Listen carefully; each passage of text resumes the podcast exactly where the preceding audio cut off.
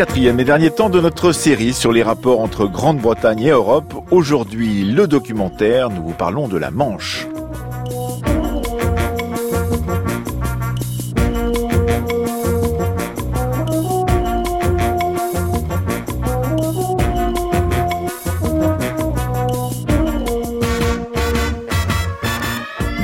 Lundi, nous avons cheminé entre Bretagne romaine et anglophobie, ensemble en nous intéressant également hier à l'idée d'un choix délibéré de la Grande-Bretagne de se désamarrer de l'Europe que nous avons évidemment contredit. Ce matin, le documentaire d'Anaïs Kien et Marie-Laure Ciboulet nous conduira au bord d'une mer, la Manche, et va nous raconter, grâce à quatre historiennes et historiens, des histoires de bateaux de bois calfatés à la mousse et à la cire, de contrebandiers et de vikings. Bref, comment traverser et vivre au bord de cette mer qui sépare mais qui aussi rassemble. Documentaire jusqu'à 10h, signé Anaïs et Marie-Laure Ciboulet, avec les récits et analyses d'Anne Loerf, Jean Soula, Vincent Carpentier et Renaud Morieux.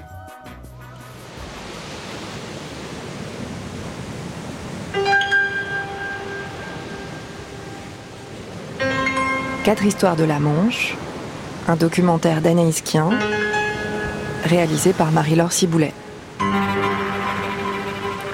5, 4, 3, 2, 1, 0. Dans 3h40 exactement, la caravelle du général de Gaulle atterrira en France. Le voyage d'Angleterre sera terminé. Les étapes triomphales de ce voyage long. Euh, euh je m'excuse, monsieur Ferraud. je n'y reviendrai. Je m'excuse, monsieur Ferraud. Je crois que dans votre décompte d'heure au départ, vous avez oublié le décalage d'heure entre Londres et Paris. Vous passez à 8h heure de Paris. Attention, il part à 11h. Attention, euh, 8h, oui. Alors il est 9h. Attention, il part à 11h GMT. Il arrive donc, il part donc à midi heure française. Il arrive à midi 40. Alors je recommence tout, hein. D'accord.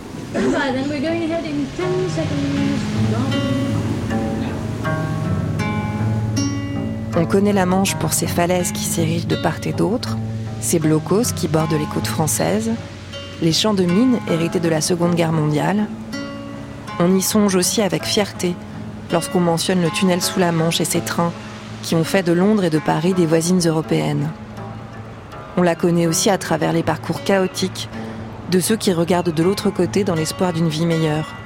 La frontière n'est pas la même pour tous. À l'heure du Brexit, penchons-nous sur l'histoire de cet espace marin, ce continent à queue, fréquenté depuis la préhistoire et partagé depuis toujours à travers quatre histoires de la Manche. On rencontrera sur ce parcours un bateau, des vases et des épées, des vikings assagis, un château, des contrebandiers bien vus et des pêcheurs en guerre. Commençons à la préhistoire. Dans ce chapitre, il est question d'un bateau, d'une balade transmanche et des premiers marins. « 4 novembre 1992. Une équipe d'archéologues travaille 24 heures sur 24 pour sauver un des plus vieux bateaux du monde. Le bateau de l'âge du bronze a été découvert par des ouvriers qui construisaient un nouveau tronçon d'autoroute à Douvres. Plus de 3000 ans, c'est seulement le troisième de ce genre jamais découvert en Europe. Luttant contre l'eau qui se déverse à flot sur le chantier, les experts n'ont que quelques jours pour essayer de soulever le bateau avant que les travaux recommencent sur la nouvelle route. Le 28 septembre, à l'heure du déjeuner, euh, dans la ville de Douvres, il y a un chantier d'aménagement qui consiste à construire une route pour aller vers euh, l'embarquement du ferry. Anne Le Herf, historienne et archéologue. Et dans le cadre de ce chantier, euh, a été découvert les fragments d'un bateau et en fait, euh, sous le coup de godet, euh, ce bois apparaît de couleur miel, pratiquement intact. Donc l'engin s'arrête. Les archéologues se penchent hein, sur euh, ce qu'il y a sous le limon et ils s'aperçoivent que c'est donc un bateau qu'ils dégagent peu à peu de cet ensevelissement. Et donc, il y a une mobilisation très importante des archéologues parce qu'on considère que ce vestige qui vient d'être trouvé et qui n'avait pas été prévu est un vestige extrêmement important important. Et donc ils arrivent à négocier avec euh, les responsables du chantier de construction de pouvoir ouvrir un deuxième puits. À quoi ressemble-t-il ce bateau? Alors ce bateau, il fait 18 mètres à l'origine, 18 mètres de long. Il est donc euh, composé de planches de chêne et puis il est ce qu'on appelle à bord cousu, c'est-à-dire que en fait, ces pièces de bois qui sont posées les unes par rapport aux autres de manière à, être le plus étanche possible sont en plus liées par des liens végétaux qu'on a retrouvés, puisque c'était les matières organiques sont très bien conservées dans ces limons humides. Et puis, on a ce système de calfatage avec de la mousse, avec de la cire d'abeille. Alors, il nous manque la proue. Et c'est un sujet terrible d'une certaine manière euh, de cette fouille, faite dans des conditions euh, très compliquées. Le l'aménageur a accordé trois semaines de fouille. Et donc, un troisième puits aurait été nécessaire pour découvrir cette proue du bateau. Et donc, on l'a pas. Et que va nous apprendre sur l'histoire de cette Manche l'étude des restes de ce bateau? Ce bateau incarne matériellement les traversées les communications entre le continent et les îles britanniques. Et donc on a imaginé longtemps la Manche comme étant d'une certaine manière un obstacle. Et grâce à ces fouilles dans les années 90 qui se prolongent encore aujourd'hui et aux études qui ont été faites à l'échelle européenne, on est véritablement dans l'idée de se dire que la Manche est un lieu de communication et non pas une barrière infranchissable entre des sociétés qui se voyaient régulièrement. La Manche a une très longue histoire et il y a même eu une époque où, d'une certaine manière, elle n'existait pas au moment du paléolithique et au moment euh, de la dernière glaciation, on allait à pied entre le continent et les îles britanniques. C'était un même ensemble. Et puis, ce bras de mer s'est peu à peu formé à partir du moment où, euh, après la dernière glaciation, vers moins 20 000 à peu près avant notre ère, il y a eu un réchauffement climatique continu. Et ce réchauffement climatique, petit à petit, a dégagé, a, a changé en fait le trait de côte, a dégagé cet espace maritime qui n'a jamais été un espace infranchissable. Les hommes ont trouvé des moyens d'aller d'un côté et de l'autre, tout simplement en inventant les bateaux et la navigation globalement, à partir de moins 8000 avant notre ère, on ne peut plus aller d'un côté à l'autre sans avoir un bateau. Donc pour que la néolithisation se fasse et que donc les hommes passent peu à peu à cet état de chasseur-cueilleur à un état producteur, un paysage agricole, une mise en culture des terres, de l'élevage, qui est un mouvement euh, extrêmement important à partir du 7e millénaire en gros en Europe, avec un centre, une origine au Proche-Orient. Donc un vaste mouvement qui a deux branches, la branche du côté du Danube et la branche précisément par la mer Méditerranée et autres côtes, eh bien, il faut qu'il y ait eu des bateaux. C'est pour ça aussi, d'une certaine manière, que le bateau de Douvres est un bateau extrêmement important parce que c'est d'une certaine manière un des premiers témoignages directs, tangibles, que l'on ait et qui soit aussi bien conservé et qui permettent de poser un jalon important dans l'histoire de la Manche et dans l'histoire de ces sociétés orales qui ont habité euh, dans ces régions euh, il y a maintenant euh, plusieurs milliers d'années.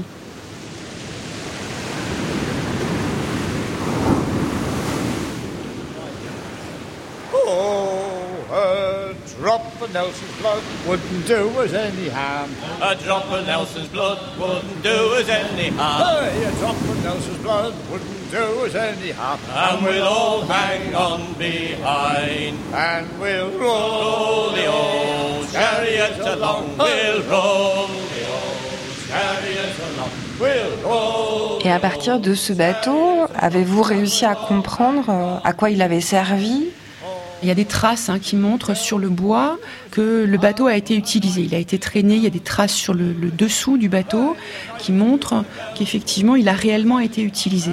Alors, ce bateau a une, capacité euh, à transporter euh, une vingtaine d'individus. C'est un bateau qui était euh, propulsé à la pagaie.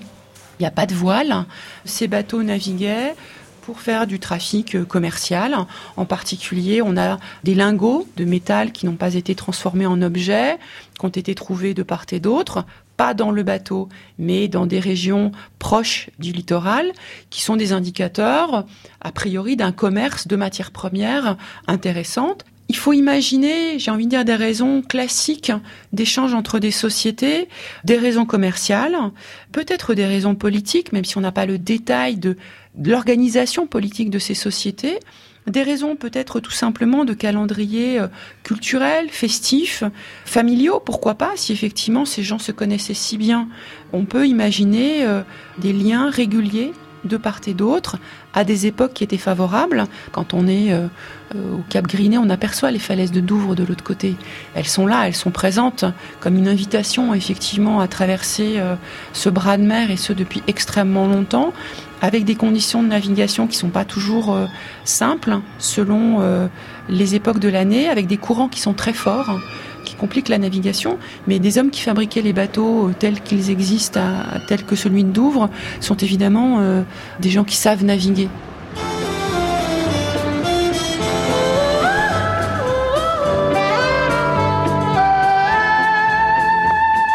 Pour qu'un bateau fasse un voyage, faut de l'eau et de rivages, des goélands dans son sillage, plus de soleil que de nuages.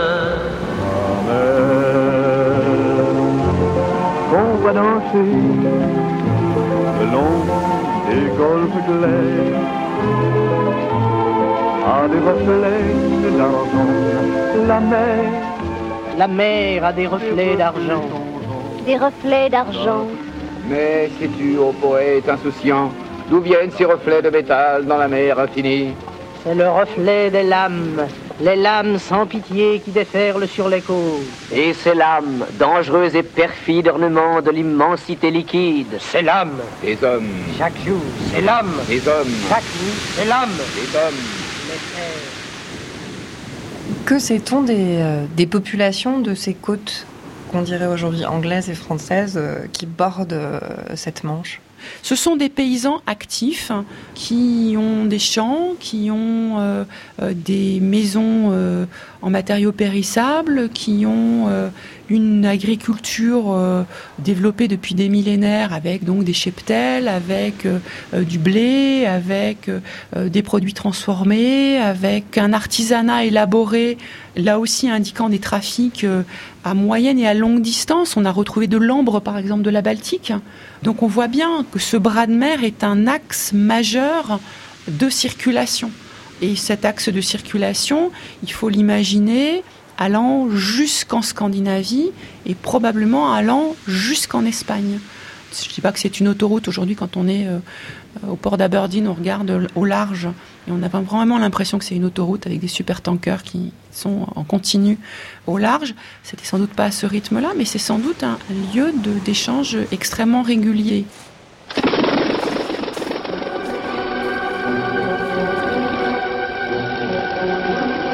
Beaucoup qui croyaient et qui ne croyaient pas. Ils ne savaient pas s'il allait arriver ou pas. 15 hein. mai 2002. Et puis il est parti, quand on a plus vu, on dit, va pas tomber à l'eau, va pas tomber à l'eau, non? La première traversée de la Manche, 38 km, altitude 80 à 100 mètres, 45 minutes plus tard, Louis Blériot atterrit à quelques kilomètres de Douvres. Aujourd'hui, la traversée de la Manche n'est plus une aventure, mais le mythe du bras de mer à vaincre demeure. Ce sont des chaussures de mer pas de ski de mer. En tout cas, le sergent noir américain Walter Robinson a traversé la Manche sur un petit esquif jaune. Ce piéton marin est devenu champion de sa catégorie, où il est d'ailleurs un seul roi et unique sujet, dans le temps record de 11h34 minutes. Plus farfelu les traverser sur un tonneau, et même sur une bouteille de whisky équipée d'un moteur. Sans oublier le ski, l'avion à pédale, et plus récemment, la planche à voile.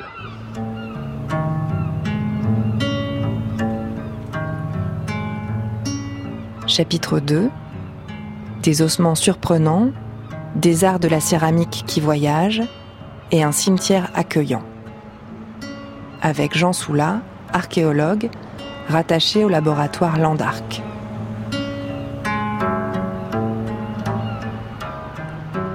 Jean Soula, vous travaillez sur quelle période vous? Le haut Moyen Âge, appelé euh, parfois le premier Moyen Âge, euh, c'est-à-dire entre la fin du 5e siècle et le début du 8e siècle, une période qu'on appelle également l'époque mérovingienne, où on a une construction des royaumes en France et en Angleterre qui se développe tout au cours de cette période-là, et où les populations, malgré cette construction géographique, géopolitique et historique, s'entremêlent et forment la future Europe, avec une entre guillemets, une certaine hégémonie de euh, la Gaule mérovingienne sur les royaumes anglo-saxons et en particulier les royaumes du sud-est de l'Angleterre et en particulier le royaume du Kent, qui est vraiment en lien avec euh, la Gaule mérovingienne.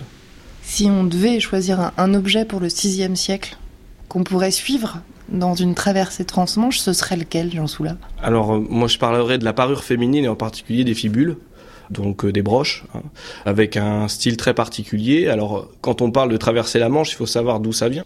Euh, on a aussi bien des, bijoux euh, mérovingiens qui traversent la Manche, soit grâce aux marchands qui vient le vendre sur les foires et marchés dans le Kent, par exemple, des marchands continentaux, ou alors inversement des marchands insulaires qui viennent le vendre sur les foires sur le continent.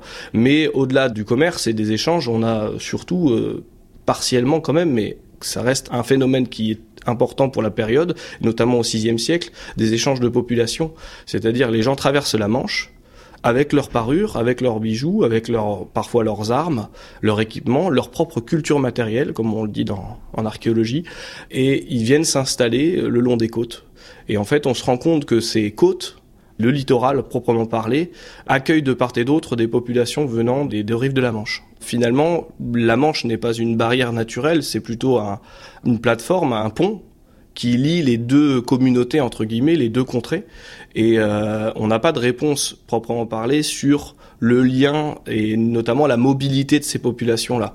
Ce que l'on sait par contre, c'est qu'il y a des élites franques mérovingiennes qui viennent s'installer dans le Kent, donc euh, avec euh, buts politiques et géopolitiques très importants, notamment euh, la christianisation, notamment euh, le développement d'un pouvoir politique fort, puisque il faut s'imaginer que la pointe de l'Angleterre, et notamment le royaume du Kent, c'est un tout petit royaume, mais extrêmement riche parce que lié justement à une ouverture euh, chronoculturelle très très importante, ouverte sur le couloir transmanche, mais ouverte également sur la mer du Nord, et sur tous les royaumes et les ports et les emporias, les comptoirs commerciaux, qui se développent le long de la Manche. Donc ce royaume de Kent, qui est assez euh, petit, est finalement le plus riche de toute l'Angleterre au VIe siècle, et en très fort lien avec la Gaule mérovingienne et notamment le reste de, l'Europe occidentale, si on peut dire. Donc on sait, euh, d'après les textes et d'après les faits archéologiques, qu'il y a une importante culture matérielle mérovingienne dans le Kent. On sait que dans cette culture matérielle globale du VIe siècle, les gens fabriquent leur poterie, leur céramique. Mais que ce soit en, en Gaule mérovingienne ou en Angleterre, la technique de fabrication n'est pas du tout la même.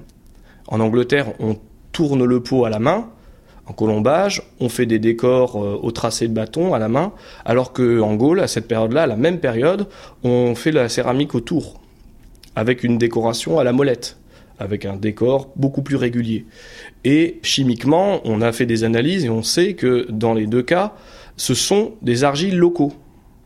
Donc la réponse, c'est ces communautés se déplacent avec leur savoir-faire, avec leurs propres bijoux, certainement, mais par contre, pour fabriquer des objets de la vie quotidienne, ils gardent leur euh, mode de fabrication, leur tradition, mais ils utilisent des argiles locaux. Ils n'emmènent pas leur céramique sur le bateau, ils les produisent sur place. Donc on retrouve des céramiques de tradition anglo-saxonne avec un argile local euh, du, de Calais ou euh, de Normandie sur les côtes continentales de la Manche et inversement pour la céramique de tradition mérovingienne en Angleterre. Ça, c'est vraiment très intéressant. Donc on n'a pas simplement des mobilités de personnes et de biens, on a aussi des mobilités culturelles.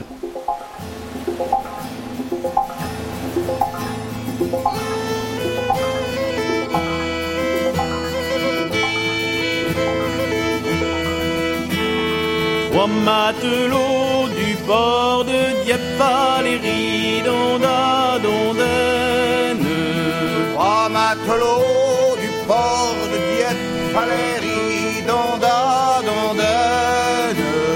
Sept ans sur mer, Malon, l'on lire la sept ans sur mer, on naviguait. Sept ans sur mer. Est-ce qu'on a aussi, à travers les, les premiers textes qu'on a conservés, quelques événements politiques qui pourraient expliquer aussi ou enrichir cette connaissance des échanges, ou en tout cas de cette sphère politique et culturelle de la Manche On a notamment euh, les fiançailles entre la reine Berthe qui vient du royaume de Francie, de Gaule mérovingienne, avec euh, son euh, futur mari Ethelbert du royaume du Kent. Donc on sait que certains élites anglo-saxons du Kent, du Cru, sont associés, liés à des reines, des princesses du royaume de Gaule mérovingienne. Qu'est-ce qu'on sait d'Ethelbert et de Berthe? Ethelbert, euh, on le dit comme étant un roi très ouvert et soit très influençable, soit influencé, soit euh, en lien, parce qu'il y voit son propre profit aussi, en lien avec la Gaule mérovingienne. Et c'est cohérent, si vous voulez, avec la présence de cette culture matérielle mérovingienne au VIe siècle, qui est présente dans le Kent sur une courte période. C'est-à-dire que le moment où euh, Ethelbert est au pouvoir, c'est entre guillemets le pic de représentation des objets mérovingiens dans les tombes euh, anglo-saxonnes du Kent. Et on a un exemple qui est quand même très intéressant. Là, on est au tout début du 7e siècle. Et euh, il a été trouvé cet individu, un individu masculin, découvert avec une arme, une lance, une céramique de tradition mérovingienne, typiquement mérovingienne, et une garniture de ceinture typiquement mérovingienne, dans le petit village d'Istrie, sur l'est du Kent. On retrouve cet individu-là dans une fouille de nécropole classique en Gaule, en France actuellement. On dirait cet individu typiquement mérovingien. Par contre, on le retrouve dans le Kent et là on se pose la question. Cet individu-là a cet assemblage-là venant du continent. On sait que ça a été produit sur le continent pour le coup, parce qu'on a fait des analyses aussi sur le vase. Et on se rend compte que ça pourrait être tout simplement un mérovingien venu s'installer là. Alors pour quelle raison? On le sait pas. Et pourquoi venir là, à Istrie? Istrie, on sait que ça devient une place forte royale au 7e, 8e siècle. Donc est-ce que cet individu a permis d'échafauder euh, quelque chose au niveau du pouvoir local? Peut-être. C'est-à-dire que cette personne aurait pu être, étant mérovingien, au service d'un roi anglo-saxon. Oui, ou faire partie de la cour, ou était simplement aussi conseiller peut-être, conseiller du roi ou de l'élite royale, hein. il n'y a pas que le roi ou le prince. Alors du coup, qui est l'étranger? Qui est le marginal a priori dans ces années-là et dans cette zone-là de la Manche? Ça c'est très intéressant parce que finalement, il n'y a pas d'étrangers. Enfin, moi, c'est mon point de vue, mais je pense que beaucoup de collègues le partagent. Il n'y a pas d'étrangers parce que, comme je vous le dis, on est dans un axe de circulation. On voyage, on circule, on est content que, entre guillemets, l'étranger arrive pour venir partager, euh, consommer, etc. Ce qui est très intéressant, c'est pour revenir à ces fameux cimetières, puisque c'est eux qui nous renseignent quand même beaucoup sur ces individus-là, puisqu'on les retrouve dans ces cimetières. On sait que les tombes euh, dites d'individus anglo-saxons en Gaule et d'individus euh, dits mérovingiens dans le sud de l'Angleterre se retrouvent au milieu ou brassés dans la masse des autres tombes. C'est-à-dire qu'on n'a pas de sectorisation de ces tombes. On va pas mettre les mérovingiens d'un côté ou les anglo-saxons de l'autre. Ils sont mélangés. Et c'est là où on montre finalement qu'on peut avoir peut-être la conservation de son costume, de son vêtement, de sa parure ou de sa tradition de confection de céramique, mais on va pas être écarté dans la communauté. En tout cas, sur le cimetière, qui doit être quand même à l'époque un symbole assez fort, on ne les écarte pas de la communauté. Ce qui montre quand même que, en fait, ces gens-là sont mélangés. Ces gens-là, ils vivent ensemble, point.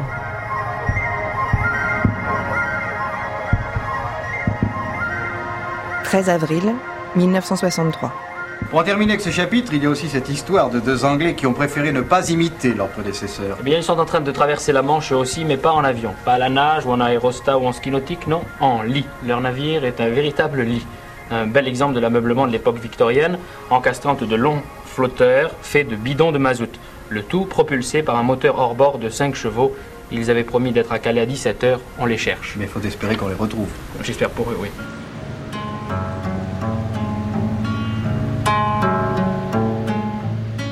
Chapitre 3 Des Vikings entre deux falaises.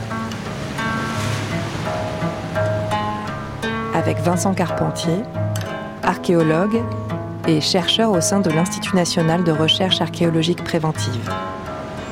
pour euh, ce qui est de la période médiévale, les sources écrites, les traditions géographiques, etc., nous sont d'un certain secours. Elles permettent parfois de retracer, alors au niveau des élites, de retracer certains parcours, de voir effectivement que certains personnages, notamment le fondateur de la Normandie scandinave, Rollon, euh, ont vécu en Angleterre, sont venus s'installer en Normandie, ont vécu une partie de leur existence, euh, je dirais, à cheval sur les deux rives de la Manche. Donc la traversée, très fréquemment, pour eux, c'était plus certainement une autoroute qu'une frontière.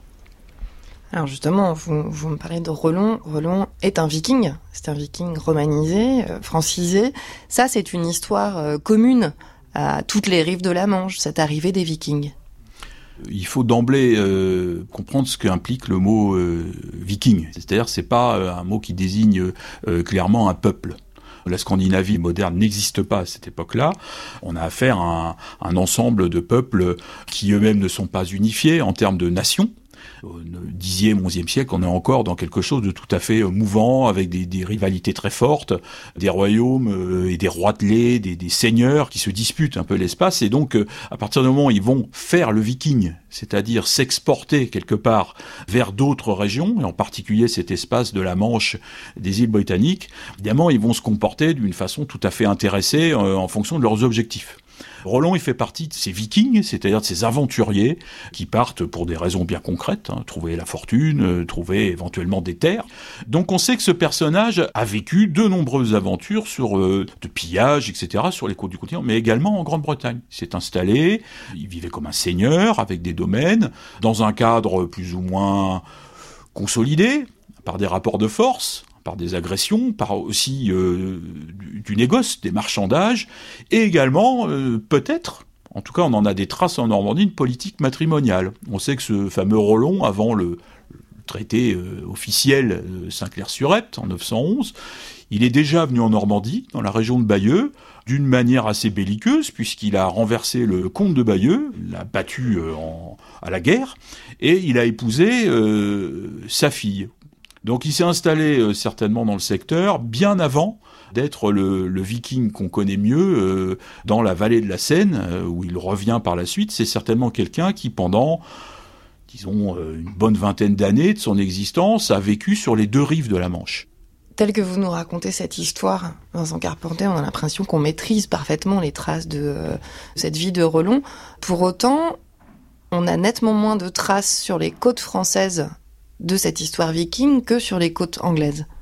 Oui, c'est-à-dire que bon, on a bien des épées, des haches, etc. retrouvées dans la Seine, on a bien des amulettes en forme de marteau de Thor, quelques-unes. On aurait un trésor viking, c'est-à-dire euh, constitué avant d'être enterré par un viking, un de ces personnages en voyage qui transportait ses richesses avec lui, mais finalement si peu. C'est-à-dire que dans l'historiographie régionale, on est censé avoir des fortifications, avoir ici, euh, à Rouen par exemple, aussi des centres-villes euh, d'origine viking, pillés, reconstruits, etc. Et euh, finalement, les archéologues à chaque fois sont confrontés à une espèce de contre-information, c'est-à-dire que ce qui vérifie dans le sol, c'est surtout la présence des francs, et toujours des francs et encore des francs. On sait que les Vikings sont venus. Donc cette histoire, elle n'est pas mise en doute, pas mise en cause. En revanche, c'est son interprétation qui pose problème. Donc il faut peut-être c'est ce que je pense en tout cas, trouver d'autres explications, euh, à mes yeux, et la plupart des historiens, en tout cas les thèses les plus récentes, vont bien dans ce sens-là. Cette installation des Scandinaves s'est faite non pas sous forme d'une colonisation massive, mais sous forme d'une installation beaucoup plus réduite en termes de nombre, peut-être quelques milliers, hein, mais on n'a pas affaire à une migration tout un peuple. Elle s'est faite surtout d'une manière politiquement davantage assimilable à une intégration le baptême de Roland, euh, on peut le voir comme une trahison au regard du paganisme, etc. Mais je pense que c'est une interprétation qui est totalement fausse. Il faut voir plutôt ce geste du baptême comme une intégration politique d'un seigneur à qui on propose de devenir un potentat franc au même titre que les autres aristocrates de cette région du monde, c'est-à-dire soumis aux mêmes enjeux, rivalité, alliance, y compris matrimoniale, et qui donc adopte les us et coutumes de euh, ce corps social, ce corps euh, d'élite dans lequel il va euh, très rapidement, avec ses semblables, ses anciens compagnons d'aventure, s'intégrer et faire fortune. Ces gens se sont installés là où il y avait de la place pour s'installer. Ils sont venus remplir des fonctions, on dirait aujourd'hui des métiers qu'ils maîtrisaient, construction navale, pêche, etc. Ils se sont assimilés à la population. Alors bien sûr, toujours dans un contexte d'insécurité, des rapports de force, de temps en temps, euh, bon, euh, on trucide euh, plusieurs dizaines de personnes pour montrer que bon, finalement, on n'a pas intérêt à chercher à les déloger. Et de là, ils lancent des expéditions vers Chartres, vers Paris, des grands sièges, des armées. Alors là, cette fois de plusieurs milliers de combattants, etc. Jusqu'à en devenir une vraie menace pour l'équilibre du royaume tout entier. Donc le roi finit par se dire que la meilleure des solutions consisterait peut-être à leur permettre de s'installer, et Rollon d'ailleurs euh, obtient de s'installer en tant que seigneur quasi indépendant. C'est-à-dire qu'on lui reconnaît officiellement le titre de Jarl des Normands, des hommes du Nord, ce qui veut dire clairement non pas que tous les indigènes ont fui et que uniquement des Scandinaves très nombreux viennent s'installer dans cette nouvelle région, mais qu'il en devient le seigneur, avec un rapport dirais plutôt, euh, d'ailleurs ce sont les termes latins utilisés pour l'époque, d'amitié avec le souverain franc, hein, plutôt que de vraiment dépendance politique. Et donc je pense que l'installation, l'assimilation va très vite, et c'est ce qui explique pour moi l'adoption de ces us et coutumes euh, francs, que dans les quelques années qui suivent, peut-être même qui précèdent 911, on a déjà affaire à des gens qui sont officiellement chrétien. Dans les faits, c'est un peu plus compliqué. Alors, on est, ils ont plusieurs femmes, etc., la polygamie, etc., ce qu'on y a. Mais beaucoup de seigneurs francs ont des concubines, c'est pas quelque chose qui choque, c'est quelque chose de tout à fait partagé avec toute l'aristocratie de cette époque-là. Et le résultat de tout ça, c'est très peu de marqueurs ethniques. C'est-à-dire, les Scandinaves n'apportent pas la Scandinavie en Normandie.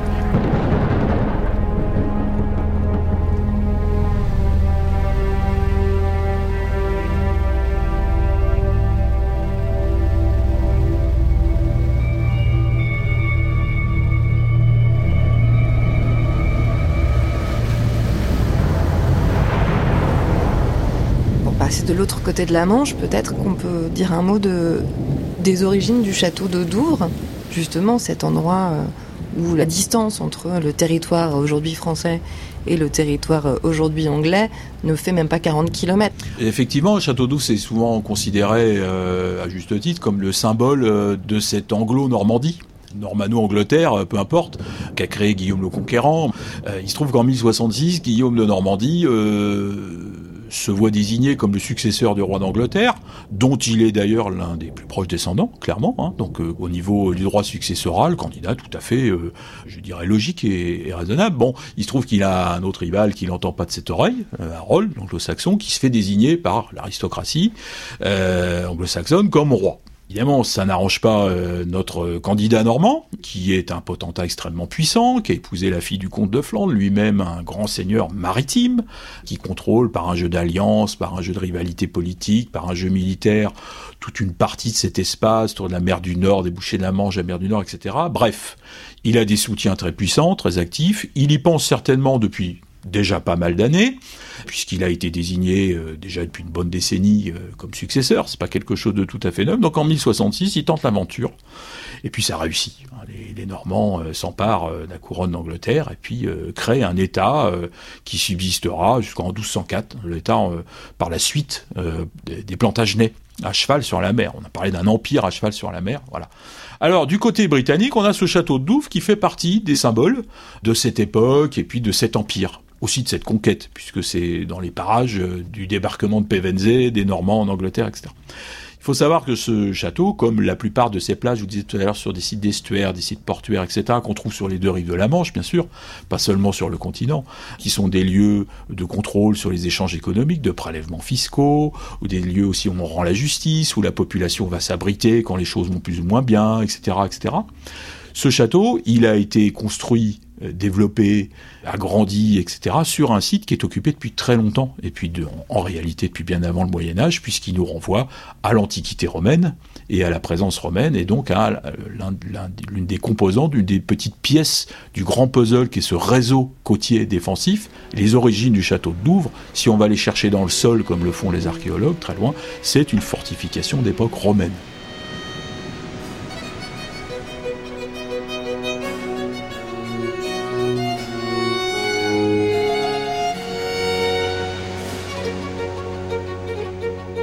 22 août 1957. Enfin, troisième histoire de la journée, qui elle n'appartient pas à la rubrique des faits divers, mais plutôt à la rubrique sportive. Les hommes du monde entier ont dû se sentir vexés d'apprendre hier que la traversée de la Manche à la nage avait été remportée facilement par une championne danoise qui s'était permis de ridiculiser tous les nageurs mâles qui avaient pris part à cette compétition. Aujourd'hui, un officier de marine britannique âgé de 45 ans, le commandeur Gerald Forsberg, a vengé l'honneur du sexe fort. Se mettant tout seul à l'eau à la baie de Sainte Marguerite, près de Douvres, il se retrouvait au Cap Grinet en France 13 heures 33 minutes plus tard, en battant de plus de 22 minutes le précédent record. Interrogé par les journalistes, il déclara qu'il s'était régulièrement entraîné dans la Serpentine à l'heure du déjeuner. Or, la Serpentine est un lac artificiel au centre de Hyde Park où il est permis de se baigner, mais qui fait plutôt penser au lac du Bois de Boulogne. Vous voyez que les Anglais conservent toujours le sens de l'humour. Ici Londres, à vous Paris.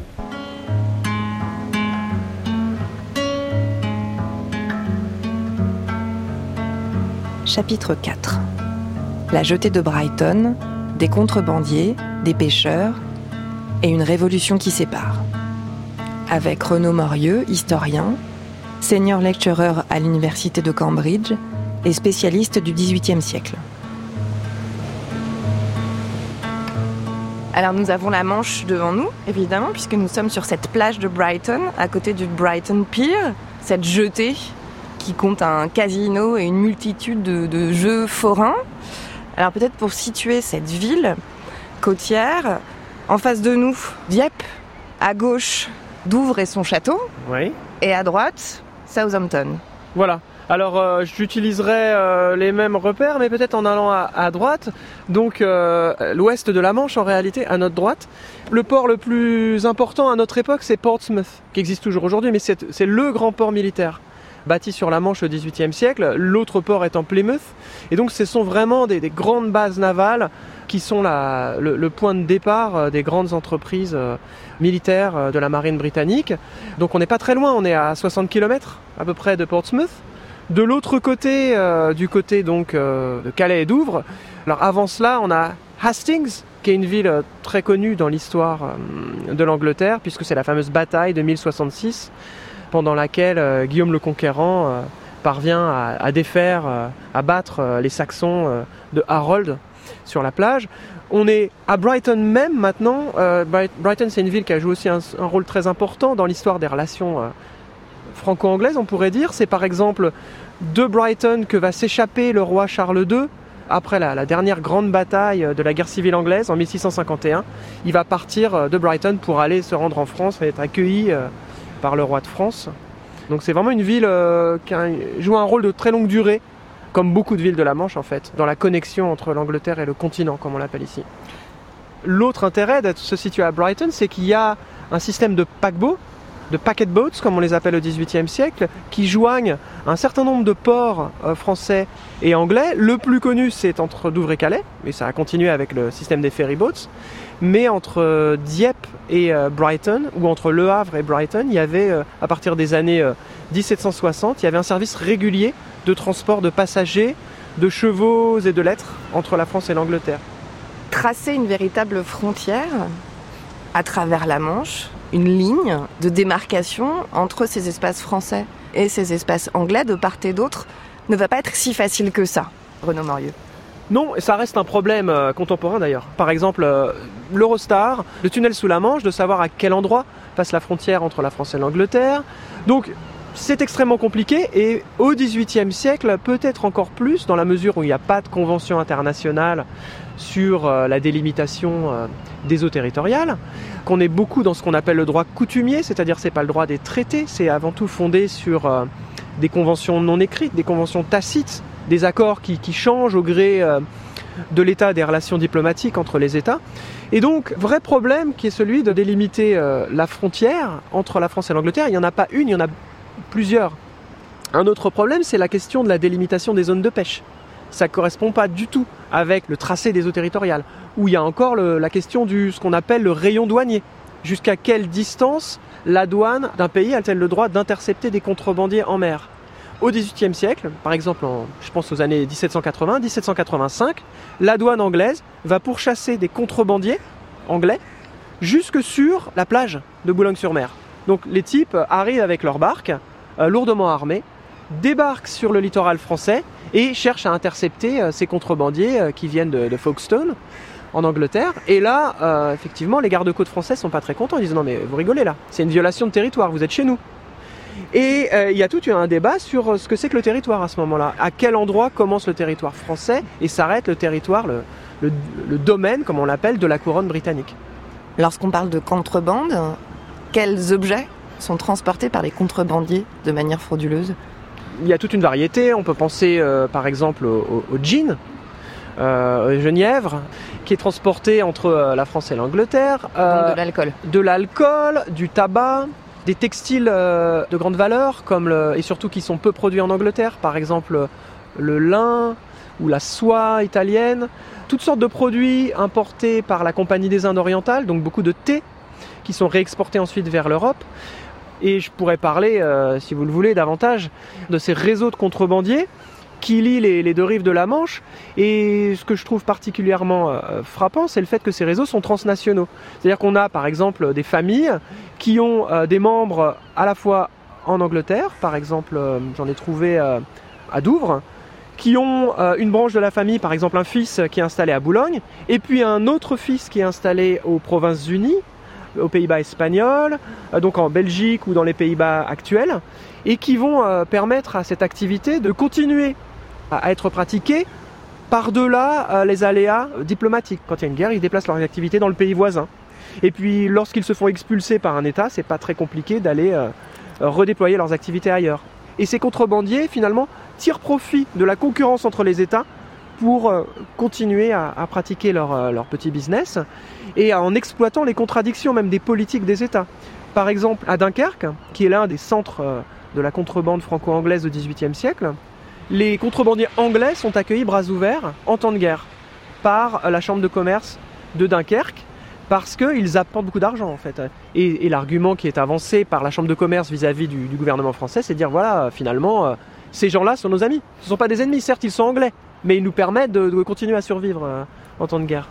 Mais il y a aussi des gens côté français, comme les corsaires de Dunkerque, qui peuvent pas supporter euh, cette idée. Ils n'ont pas le droit d'aller attaquer ces contrebandiers anglais, qui sont munis de, passeports qui leur permettent d'être protégés lorsqu'ils sont attaqués par un corsaire français. Donc on- c'est extrêmement compliqué.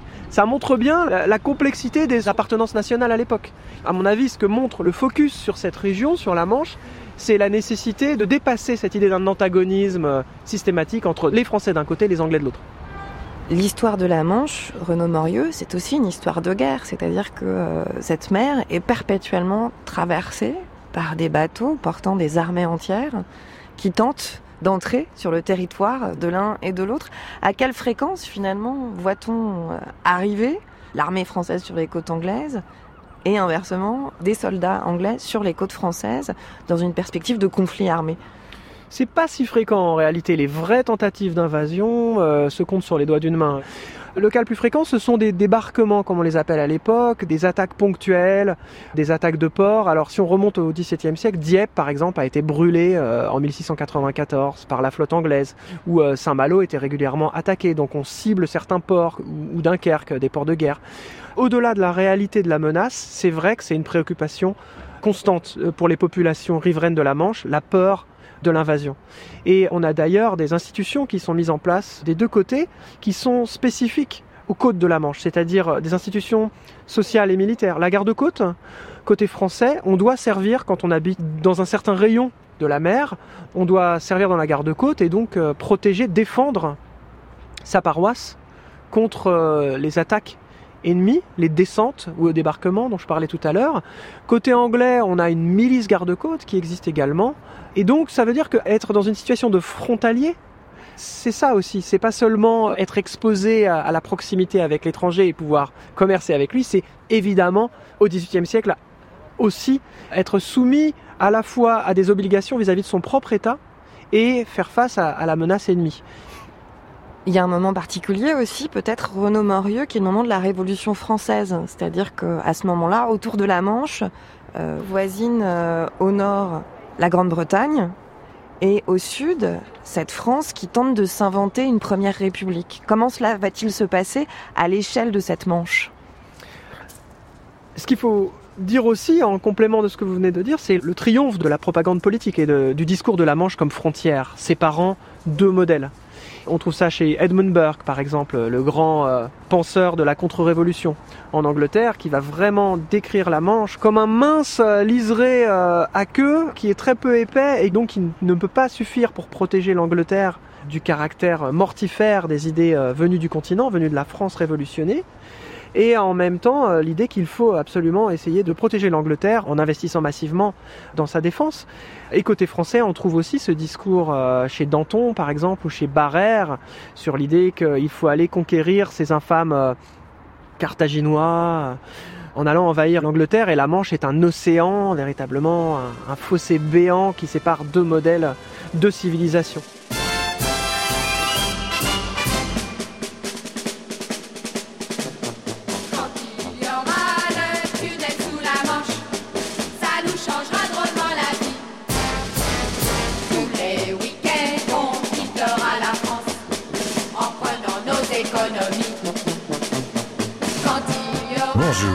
L'Angleterre, c'est donc presque la France. La reine Elisabeth II et François Mitterrand inaugureront dans quelques minutes le tunnel sous la Manche. Au-delà de la prouesse technique, un maillon supplémentaire dans l'idée européenne. Nous retrouverons dans un instant nos envoyés spéciaux sur place. 6 mai 1994.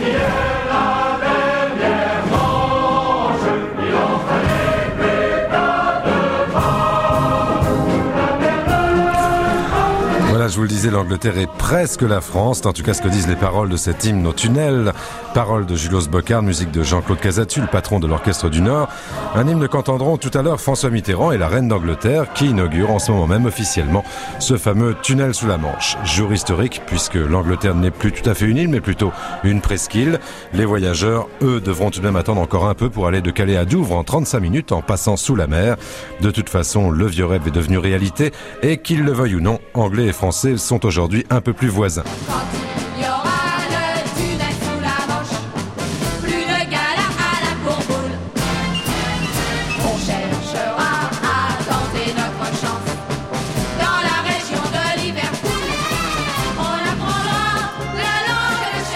Une explosion de joie au beau milieu de la nuit et un séisme en Europe. 24 juin 2016.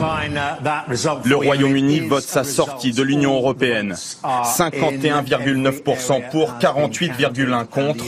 Les Britanniques viennent de tourner le dos à l'Europe. L'europhobe Nigel Farage jubile. Le soleil s'est levé sur un Royaume-Uni indépendant. C'est une victoire pour les gens normaux, les gens honnêtes. C'est une victoire contre les grosses banques, le gros business, contre la grosse politique. L'Union européenne tombe, l'Union européenne meurt. J'espère que nous ne sommes que les premiers à faire tomber les murs. Je suis complètement dévastée par ce résultat. Je pense que c'est complètement fou. C'est une folie économique. C'est choquant. J'ai vraiment été surpris ce matin. C'est une période intéressante mais très effrayante qui s'ouvre pour les 5 ou 10 prochaines années. En début de matinée, le Premier ministre David Cameron, à l'origine du référendum, annonce qu'il démissionnera dans les prochains mois. Avec le Brexit, c'est 13% de la population européenne qui s'en va et une onde de choc mondiale. Le Royaume-Uni est le premier pays à quitter l'Union européenne.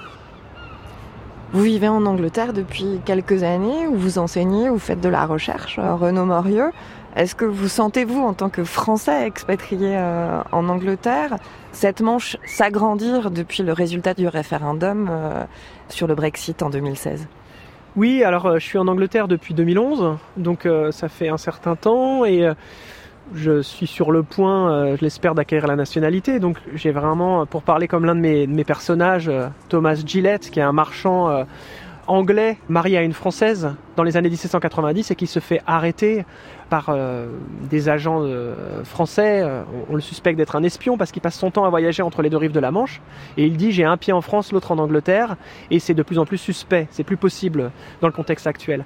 Donc c'est vrai que ma propre expérience me permet de regarder ce qui se passe. euh, je dirais pas nécessairement avec beaucoup plus d'acuité, mais en tout cas je ressens le changement de façon assez euh, violente. Et euh, Oui, je pense que peut-être que ma lecture du présent est moins optimiste que la manière dont je lis le XVIIIe siècle, ce qui est paradoxal. Ou peut-être que c'est logique parce que justement, je j'étais pas soumis jusqu'alors à, ces aléas et à, cette montée, en quelque sorte, d'un discours xénophobe.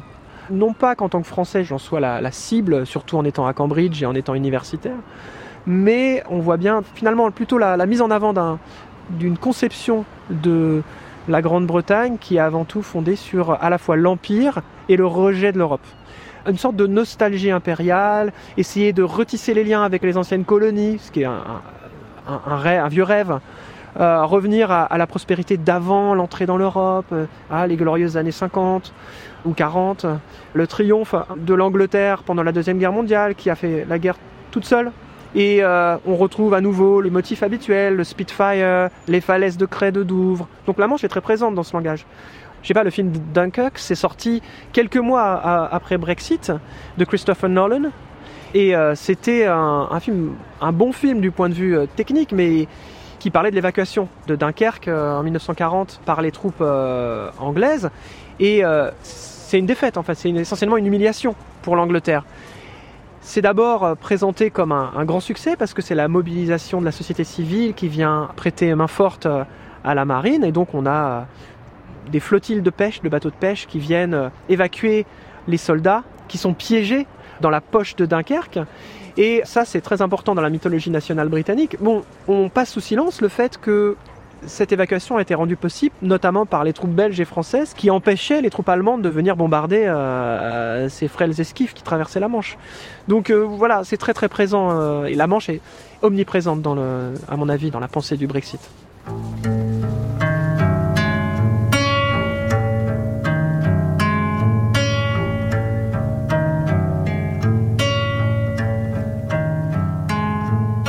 Merci à Anne Leherf, Jean Soula, Vincent Carpentier et Renaud Morieux.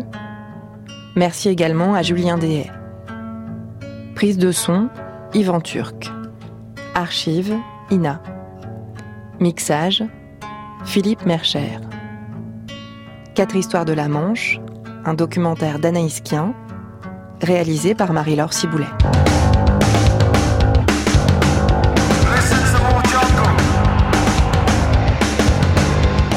Voilà pour ce documentaire qui conclut notre série consacrée à la Grande-Bretagne et l'Europe. Vous pouvez bien entendu la réécouter sur le site de France Culture, franceculture.fr. Demain, nous serons à Genève à l'occasion du festival Histoire et Cité dont le thème est l'eau et nous vous parlerons de culture préhistorique lacustre mais aussi d'un tsunami au bord du lac Léman. À demain.